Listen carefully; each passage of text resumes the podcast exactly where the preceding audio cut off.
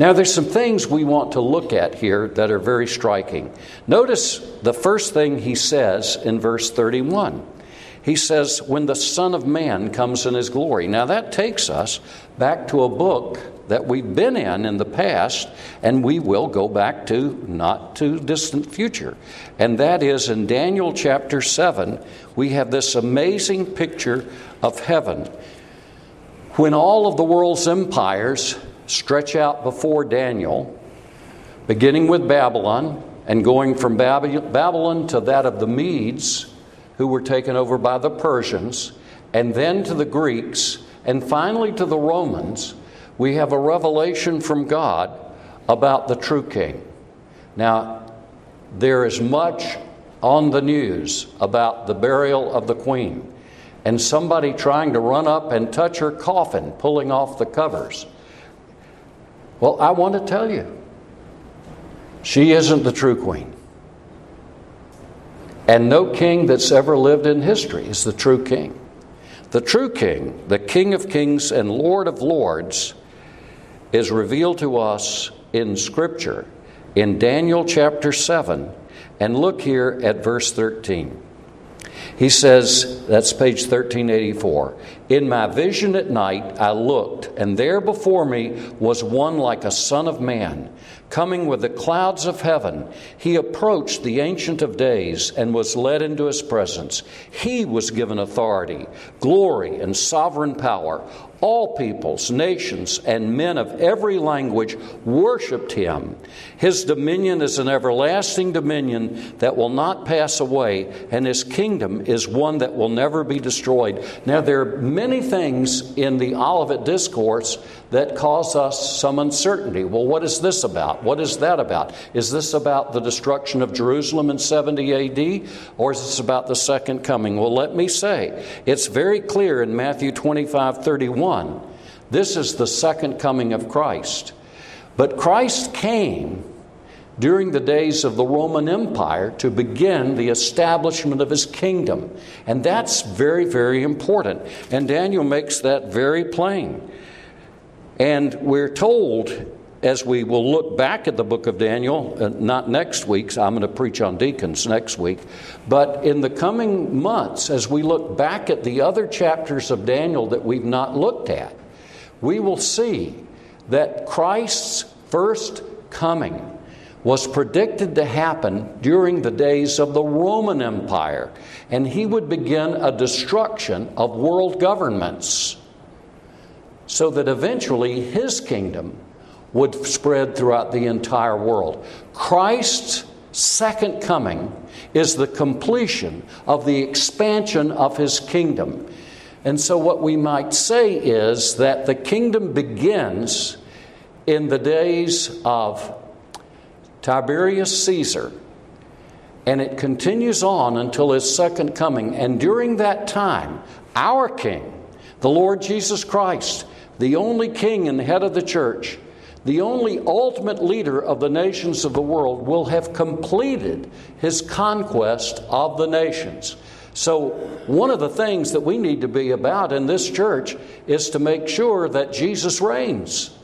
Because God uses us, our Christian witness, our prayers, our giving, he uses that to expand the kingdom of Christ. So, what we have in view here in Matthew 25 31, back on page 1542, is the completion of the kingdom of God or the kingdom of heaven. The two words are used interchangeably, and the basic reason to understand kingdom of heaven and Matthew as over against kingdom of God is because Jewish people were taught not to say God's name. I have a, not a girlfriend, but I have a female friend from high school who is Jewish. And she gets into all these extensive things. Once in a while, she will write, and she will never write the word God out. She will have G dash D, and she will never say God's actual name. And so what you've got in the Gospel of Matthew is a clear indication that the book of Matthew was written to the Jewish people to explain the gospel to them. So when he says, Then the Son of Man comes in his glory and all the angels with him, he will sit on his throne in heavenly glory. Now it's very apparent. This is the end of the age. This is the consummation of everything. This is the completion of the kingdom of God. This is Jesus reigning at the right hand of the Father Father till he has completed the task that the Father gave him. And so that's what's in view. And, then we notice here very clearly, notice the emphasis on glory. That's, that's an indication that we're speaking of something that is profoundly heavenly, yet is come on earth. Now, verse 32 All nations will be gathered before him, and he will separate the people from one another, as a shepherd separates the sheep from the goats. He will put the sheep on his right and the goats on his left. And so the sheep Let's think about that for a moment. You might want to hold your hand there and turn with me to the left, um, to the right, to the Gospel of John, John chapter 10, where Jesus talks about himself being the great shepherd. Let's observe a couple of thoughts there. John chapter 10, and he, in beginning at verse 11, page 1666. So, John chapter 10, verse 11, he says, I'm the good shepherd. The good shepherd lays down his life for the sheep. And this is a very key theme in the Gospel of John. Jesus is the good shepherd. And this is going to be very important as we work our way through Matthew 25 later on. And it's this the whole focus of this is Christ's flock, the sheep. And so he says, I lay down my life for the sheep. And then he also says something here. And he says, and if you turn, turn the page over, he says in verse 16, and he was talking about Patsy and BR and you and me here. I have other sheep that are not of this sheepfold. I must bring them also. They too will listen to my voice, and there will be one flock and one shepherd.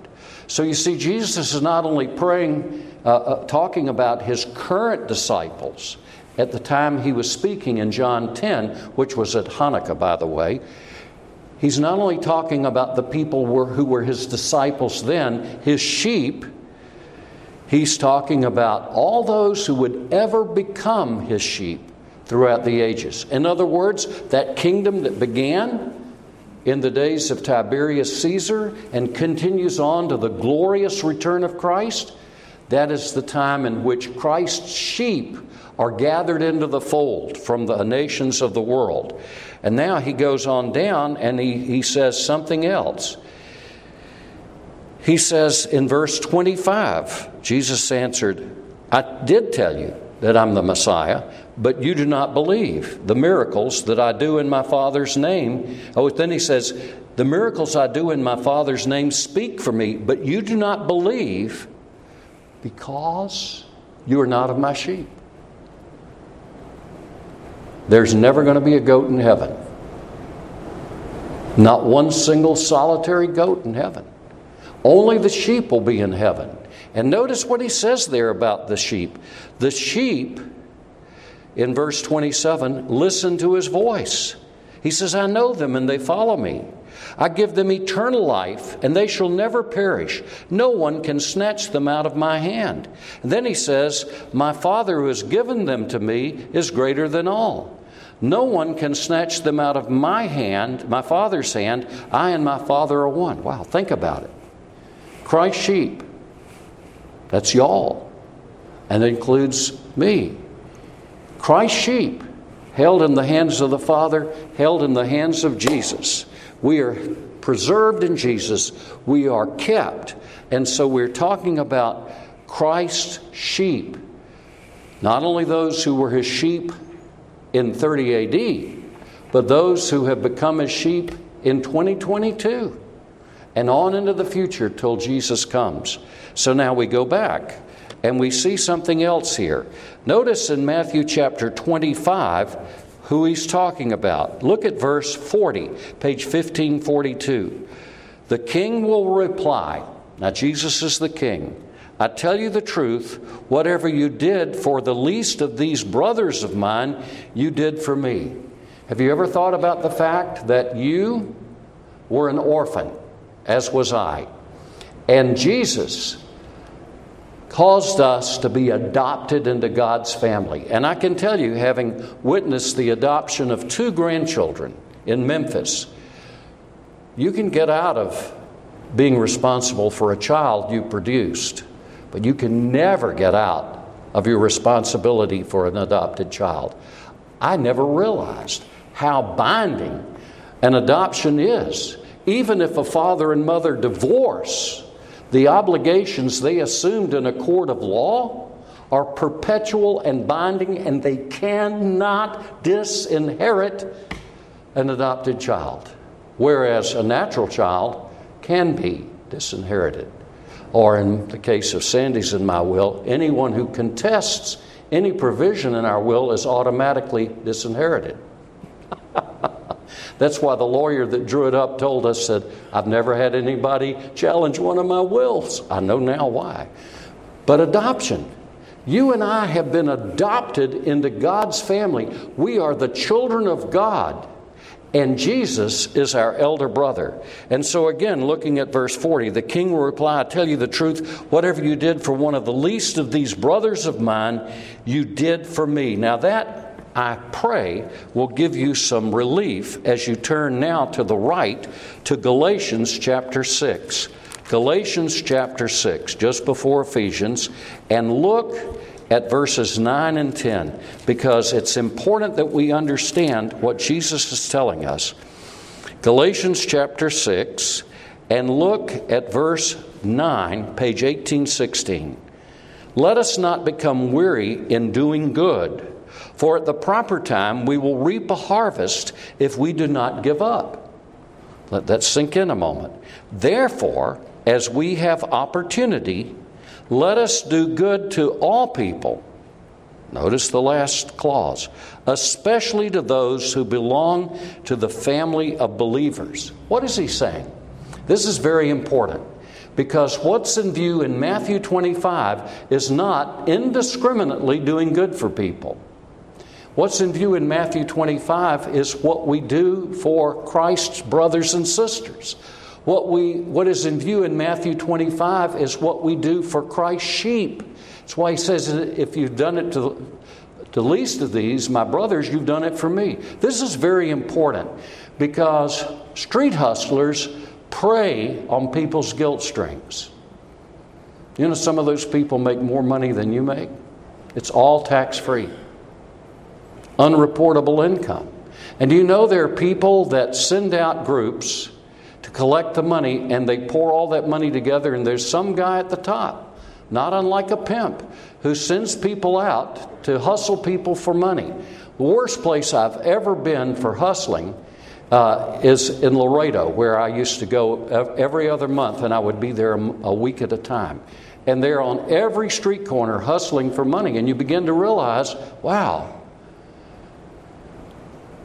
so, what is is this about making you and me do something for just anybody and everybody everywhere? Is this a, a guilt trip? No, it's really important to keep the principle of Galatians 6, 9, and 10 together. As you have opportunity, do good for all men. In other words, we do do good things for people who are not believers. But he says, your focus has to be the body of Christ. Your focus has to be the sheep. Your focus has to be Christ's brothers and sisters. So again, keep that in mind in verse 10. Therefore, as we have opportunity, let us do good to all people as we have opportunity, especially to those who belong to the family of believers. And again, the reminder in verse 10 Let's not become weary in doing good because he says something here. At the proper time, we will reap a harvest if we don't give up. Now let's go back to Matthew uh, chapter 25. Matthew chapter 25. And, and notice here what he says to his sheep. Verse 34, Matthew chapter 25, verse 34. The king will say to those on his right, these are believers, Come, you who are blessed by my Father, take your inheritance, the kingdom prepared for you since the creation of the world. Do you mean to tell me that God had me in mind when He created this heavenly inheritance? Yes. From before time began, you were in the plan and purpose of God. And He determined to do everything He had to do in order to see that you would enjoy this wonderful inheritance of belonging to Him for all eternity. Again, I want, I want you to notice that. Prepared for you since the creation of the world. Now, I want you to see across the page where he says in verse 41 to the goats, these are the ones on the left. Then he will say to those on his left, Depart from me, you who are cursed, into the eternal fire prepared for the devil and his angels. Let that sink in for a moment. No human being who is in hell is there because God predestined him to hell. Let's say that again. No one, no human being who is in hell is there because God predestined him to go to hell. Why is he in hell? Because he's just like I am. He deserves to be there. It's by his own choice that he goes to hell. Now you got to hold on because we got to say on the hand, on the other hand when it comes to the sheep in heaven, no one who is in heaven is there because of his initial decision to be there. In other words, going to heaven is a matter of God's sovereign, electing grace, His grace that's extended to us effectually and irresistibly in Christ. So I'm going to go to heaven. It has nothing to do with me, how I've lived, what I've done. It's what God has done for me on behalf of Christ in my place. See, it's very important to understand people go to heaven based on God's choice of them, people go to hell based on their choices. In other words, we may say that the goats who are cast into the lake of fire, which was prepared not for human beings, but for the devil and his angels, they're there by their own choice and their own free will. Me, if it were up to my free will, I'd be in there with all those goats. Because goats are more fun than lambs. No. Here's the whole thing. When you look at the destiny of humanity, heaven, hell, people go to hell by their own decisions, their own choices, their own works and failure to work. God simply withdraws from them the influence and allows them to suffer the penalties of their own decisions and their own behavior, their own wickedness. Hell was prepared for whom? Not humans. It was prepared for the devil and his angels. But heaven, heaven was prepared for Christ's sheep. He prepared it for you and for me who trust in him. So again, the destinies of human beings. People go to hell by their own choice. People go to heaven because of God's choice, and it's a mystery. Now, that's probably a good topic for another sermon one day, but I don't want to belabor the point. Remember, hell was created for Satan and his angels, but human beings end up there because of their own decisions, their own choices, and God simply passes them by. And you know, it reminds me of an old hymn Savior, Savior, do not pass me by. While on others thou art calling, thou art falling, do not pass me by. And you know, the hymn writer was reflecting on this in of those great awakenings that America and Britain experienced. There was a sovereign move of the Holy Spirit where sometimes people were walking by on the street outside of a church building And they fell down on their knees before God because the power of God was so great in the first and second great awakenings that people simply going by a church or sometimes into a particular village We're so overwhelmed with the power of God. And that's what we need to remember. You will never see anybody converted apart from the work of the Holy Spirit working on them. That's why the most important thing any church can do is pray. Why? Because as we pray, God sends His Spirit, and His Spirit falls on people and converts people, and they become believers. So, again, it's important to understand people send themselves to hell, and God simply passes by while He's falling on others. They send themselves to hell. They go to the place that was prepared for Satan and his angels. But people who go to heaven go to heaven because of God's sovereign, electing, irresistible, effectual grace. God, I can say this in my life. I was converted on a Friday night about 10:30 or 11 o'clock at night in a Sunday school room in the church that I had become a member of when I was 10 years old without understanding what it meant to be a Christian. And I was the only member of the church who was in that room that night. That night, in a very non emotional way, I prayed. The same prayer I'd prayed many times in my life, sometimes even when I thought I was an atheist. And that night, without emotion, without tears, without anything at all, I knew that I knew that I knew that I had become a Christian. And it's because God's Spirit fell on me. And he, he fell on me in part, I believe, because my praying mother would be on her knees night after night in the middle of the night praying for her drunken son, her blaspheming son, to come to Jesus. And that's how it happened. So again, we see, Depart from me, verse 41 you who are cursed into the eternal fire prepared for the devil and his angels. Now we go back again uh, in verse 37. The righteous will answer him, Lord, when did we see you hungry and feed you, or thirsty and give you something to drink? Now, this is very important. We do not go to heaven because we do these things. We do not become Christians by doing these things. These things are evidences of having become Christians. What's in view here are the good works of Christ. And again, it's very important we not allow guilt to manipulate us into foolish behavior. Does God want you to go down State Line Avenue on Friday night or Saturday night and load your car up with a bunch of people and bring them into your house to sleep it off? No.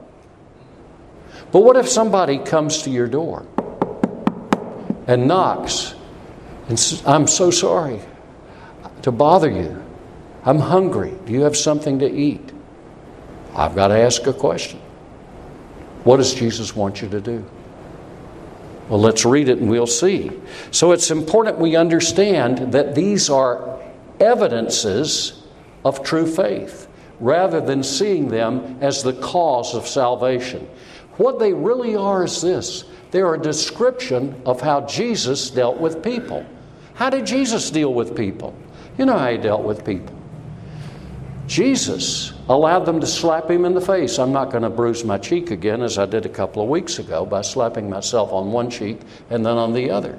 But Jesus allowed himself to be abused. Jesus was the doormat that people have to wipe their feet on in order to have their feet clean to walk into heaven.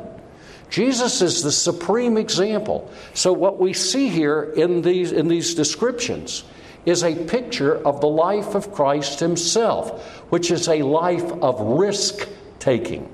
A life of risk taking. And so that's what we see as we read through the list. Again, this is not your obligation to go indiscriminately pick up people on the street corners and bring them into your home. But it is, I don't see any way around it, a description of the life of Christ, who is the ultimate model. What about the Ten Commandments? The first thing I want to say is that the Ten Commandments are a refraction of the character of God. What do I mean by refraction? My aunt, who left me enough money to buy a home of my own in 1999, had this thing I used to love to look at. She had a prism on top of her mantle, and I like to turn it around. Not only did it display the colors of the rainbow, but it was really interesting for a small child. Fortunately, I never broke it. And so, what does a prism do? A prism takes light and it refracts it so that we have everything bordering on the ultraviolet, which we can't see, to the infrared, which we can't see. So, all of the colors that are in light in this very room. If we had a giant prism here, you would see refracted, broken out, the colors of the light that we're in the middle of here, which is essentially white light. But it really contains all these beautiful colors. What are the Ten Commandments? They are a refraction of the character of God given on Mount Sinai as a permanent guide to people to know how to live. But, and this is a huge but, what's so important is to realize there are people all around us every day who pretty much keep the Ten Commandments but do not know God. Inside, they're full of dead men's bones and all uncleanness. Jesus said, You're like whitewashed graves. You look clean and nice, even to yourself. Do you know that self righteous people can look in the mirror and say, God, I thank you I'm not like other people? Paul could say of himself in the book of Philippians concerning the righteousness which is of the law, blameless. So there's more than the Ten Commandments that has happened to be the standard for the Christian. The standard for the Christian, and Jesus kept the Ten Commandments, is the life of Christ refracting that character of God in a hostile, antagonistic, unbelieving world. Let that sink in for a moment. With that in mind, then, let's look back at verse 34. The king will say to those on his right, Come, you who are blessed by my Father. Take your inheritance, the kingdom prepared for you since the creation of the world. For I was hungry, and you gave me something to eat. I was thirsty, and you gave me something to drink. I was a stranger, and you invited me in. I needed clothes, and you clothed me. I was sick, and you looked after me. I was in prison, and you came to visit me. Now, then the righteous will answer him. And I'm always struck at verse 37. They didn't realize what they were doing. They were just doing what is natural for someone who has been forgiven much and has experienced the power and presence, life changing power and presence of the Holy Spirit. So they weren't even thinking about earning their way to heaven because they, they couldn't. Then the righteous will answer him, Lord, when did we see you hungry and feed you, or thirsty and give you something to drink? When did we see you a stranger and invite you in, or needing clothes and clothe you? When did we see you sick or in prison and go to visit you? Then Jesus, the king, will answer, will reply, I tell you the truth. Whatever you did for one of the least of these brothers of mine, you did for me. Now let that sink in. He's not talking about indiscriminate risk taking for everybody everywhere. Sandy and I have been watching over the past two weeks, off and on, uh, Ken Burns' documentary on World War II. Came away believing that all generals are insane and how they used their people like butchers. That's what Mrs. Lincoln said to her husband Abraham. Said, General Grant is a butcher. And you know, as I watched World War II documentary, I was struck. Those generals were butchers. They sent people into battle knowing that they weren't going to make it. Wow. War changed in the mid 1800s. Total war. Risk. But I learned something else the brutality of life. Does God call you to go running out in the middle of a battlefield to take risks just as you are? And the answer is according to your place and calling. If you're a soldier, then your calling is to take risks in war, to risk the possibility you're going to be shot through the head, as thousands and thousands of Americans were. That's not your call. It's according to your place and call. So, what is your place and calling? Your place and calling is right where you are, living in the greater Texarkana area. God calls you to take risks. To take risks. He calls you to reach out to whom? Not to just anybody. You don't want to bring a heathen in your home who will take over your house and destroy your Christian values. But he, he talks about these brothers of mine, these sheep. So people are judged by how they deal with believers, how they deal with believers. Again, Galatians 6:10. As you have opportunity, he says, do good to all people, especially those of the household of faith.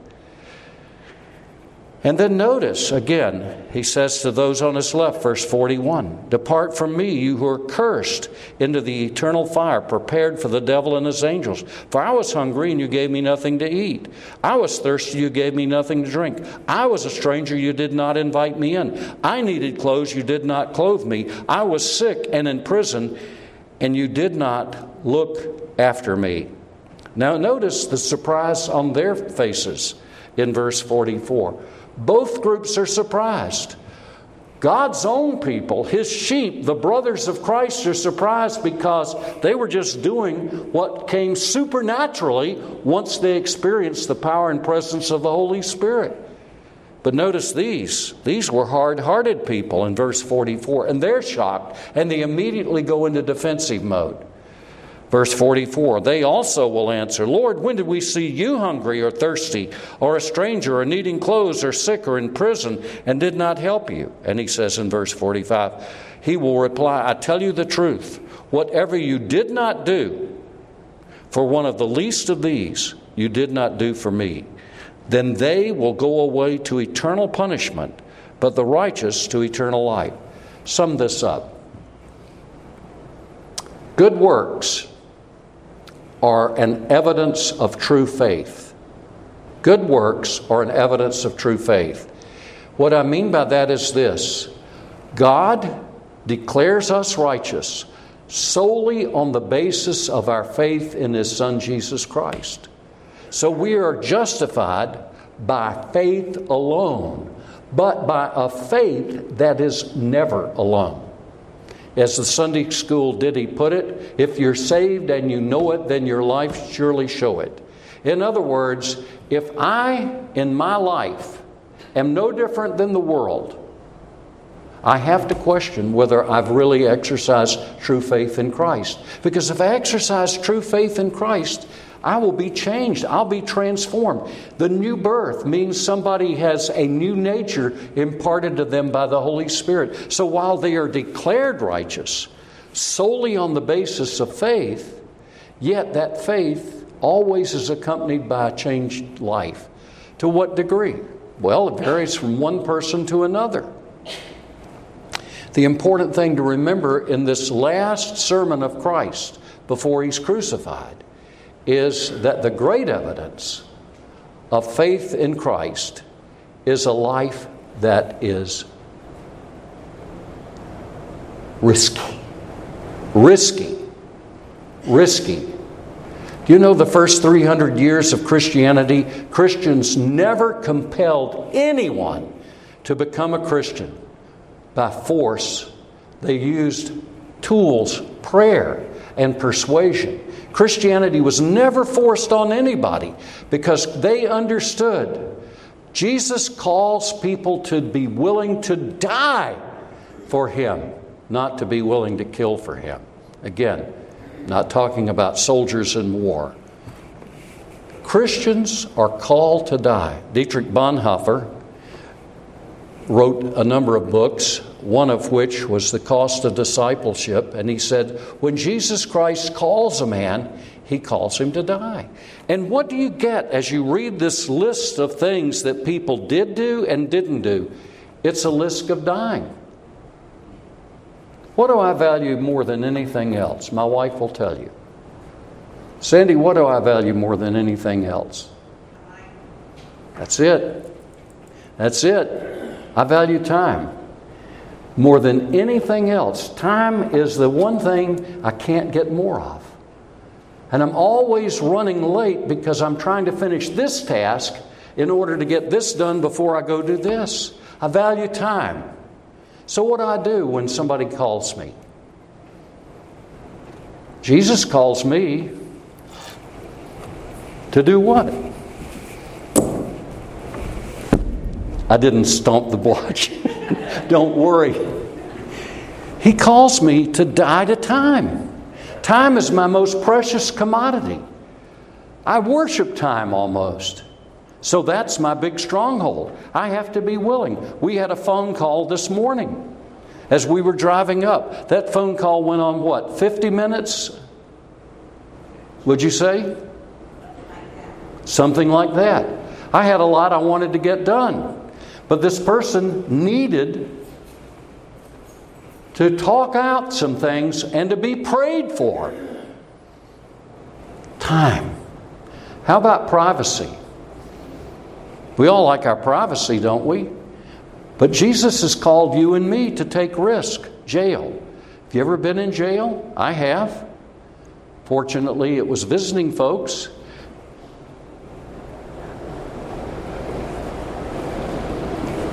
Is it risky to go to jail? Sure is, particularly in the first century. Wow. You go in, think about places like China today. Think about places like Saudi Arabia, the most violently anti Christian nation on the face of the earth. Do you run risk when you go visit somebody there? Sure. What's he doing here? Check him out. Secret police, the Stasi. It's risky. What about opening your door? Has God called you when you get the knock on the door and somebody says, It's raining, I'm cold, can you take me in? What should you do? I'll tell you what I would do. I would always pray. If my wife and I pray and we're in agreement, we'll take that person in. We've done it many times over the years. Our children grew up in a home of strangers coming and spending the night, but not always. You want to discern from the Holy Spirit should I do this or should I not do it? Does God have a specific will for your life regarding decisions like, oh, okay, this is on my right, this must be a sheep. Okay, come on in. The answer is this What is the mark of the new birth? What is the mark of a changed life? What is the great and compelling evidence of faith? It's being like Jesus, who made himself of no account and put you and me ahead of himself. He gave up the security and glory of heaven for your sake. For your sake. That's what he did. He left the glory of heaven, the King of kings and Lord of lords. There never was a time that he was not living in the glory of the Father and the Holy Spirit from all time, leaves the glory and security of heaven, and by the power of the third person in the Godhead, he is united with a single cell of the Blessed Virgin Mary. And he lives inside her womb for nine months. That's risky, isn't it? Babies die in the womb. It was risky. And he's born. He's born in a stable. Wow, that's risky. He was born in a place where megalomaniacal politicians rule the world. That was risky. The point is, if you look at the life of Jesus, what does he do? He makes himself of no account. He makes himself of no account. I'm not important. Pat's important. I'm not important. Martha's important. That's Jesus' attitude. And he calls you and me to imitate him because the ultimate standard of the Christian life is the life of Jesus himself. It's risky business. Is God calling somebody today to go to a foreign mission field and serve Him? It could be. You said, But Bob, I'm almost 90 years old. Wow. You know, Moses was 80 years old and he was already there on the backside of the desert, having worked for his father in law for 40 years, ready to sign the dotted line from the cemetery lot salesman. My life's over. I had my chances when I was 40.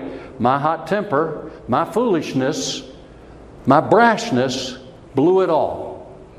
And here he is now, 40 years of a wasted life, working for his daddy in law.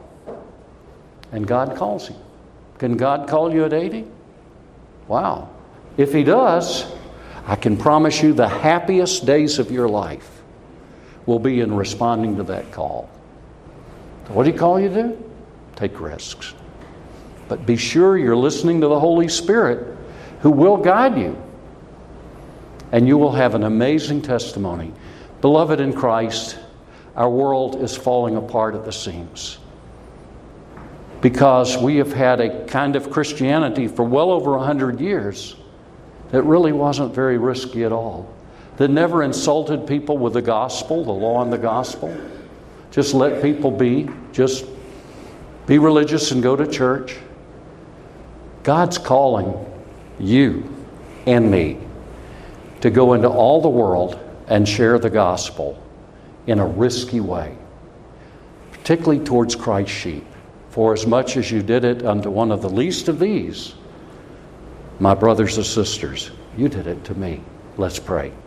Lord, we pray that you would bless us this day, that we would think about the reality that we're called to make a difference in the world.